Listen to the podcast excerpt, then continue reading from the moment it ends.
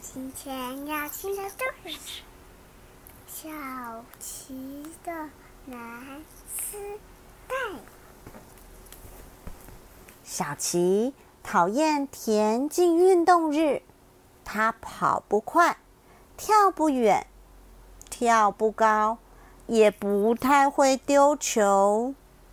他最厉害的就是静静坐着画画。可是田径运动日没有这个项目。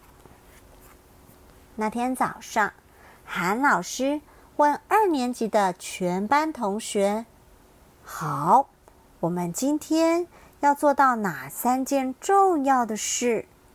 珍妮娜举手说：“尽全力做好。”小琪很想这么做，可是就算他尽了全力，也比不过别人。就连珍妮娜最差的表现也比他好。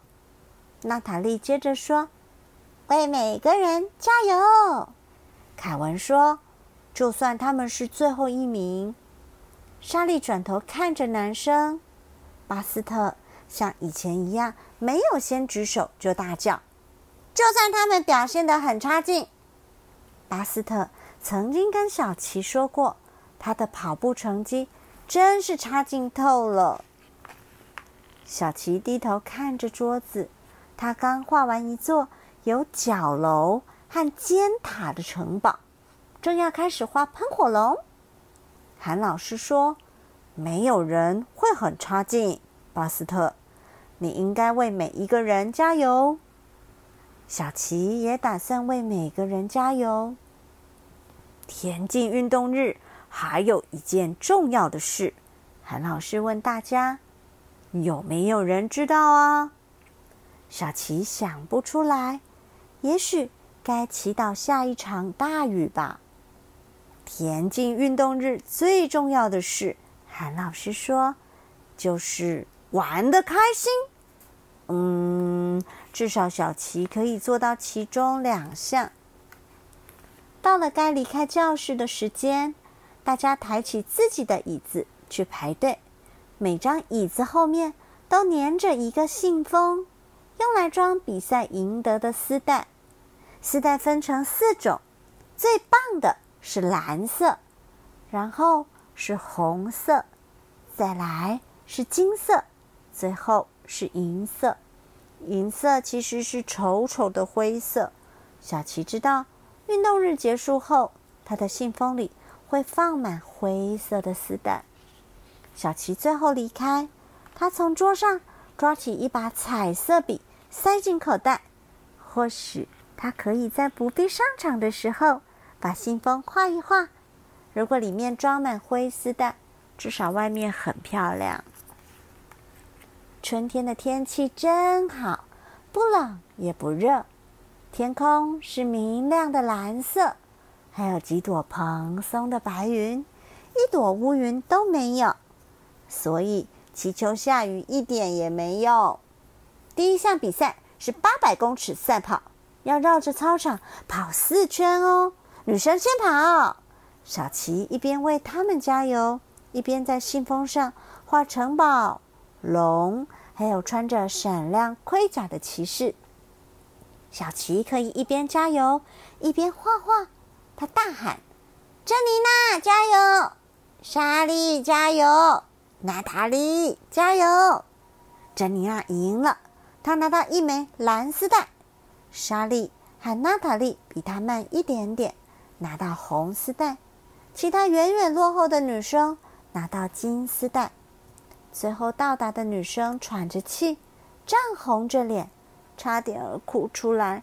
他们用走的走完最后一段，当然是拿到灰丝带喽。我一定会和他们一样，小琪心想。轮到男生了，小琪听到班上女生在加油：“凯文加油！”凯文是男生中的飞毛腿。巴斯特加油！小琪好像听到娜塔莉大叫：“小琪，加油！”偏偏他就是没办法跑得更快，他的肚子好痛，快喘不过气了。跑到终点时，小琪喘着气，涨红着脸，差点儿哭出来。教体育的西老师拿灰丝带给小琪：“这是你的。”那还用说？巴斯特跟小琪说：“跑得不错嘛。”小琪知道他在开玩笑。跳远时，第一次小琪起步太慢，第二次又太快，得到灰丝带。珍妮娜、娜塔莉和莎莉都拿到蓝丝带，凯文和巴斯特是红丝带。跳高时，小琪根本跳不起来，他冲到栏杆前就停住了。西老师鼓励他：“小琪，再试一次。”小琪冲到栏杆前面，又停住了。是最后一次。小琪冲到栏杆前面，还是停住了，又得到灰丝带。下一位，西老师大喊。丢垒球时，巴斯特丢得最远，小琪的球飞得很高，却不够远，扑通一声掉到地上，落在灰丝带的范围内。休息时间到喽，西老师宣布。韩老师。发水给大家时，所有人都坐在椅子上面比较丝带。巴斯特问小琪：“你拿到几个蓝丝带？”小琪没有回答。珍妮娜盯着小琪画好的信封说：“哇，你的信封好漂亮啊！你可以帮我画信封吗？”小琪想了一下，他是认真的吗？我给你一枚蓝丝带，你帮我画。好啊。小琪拿出彩色笔，开始在珍妮娜的信封上画画。他画了一座城堡，里面住着一位公主。他知道女生喜欢公主。莎莉说：“也帮我画信封吧。”珍妮娜告诉他：“我用一枚蓝丝带请他画的。”那我也要给你一枚蓝丝带。好啊。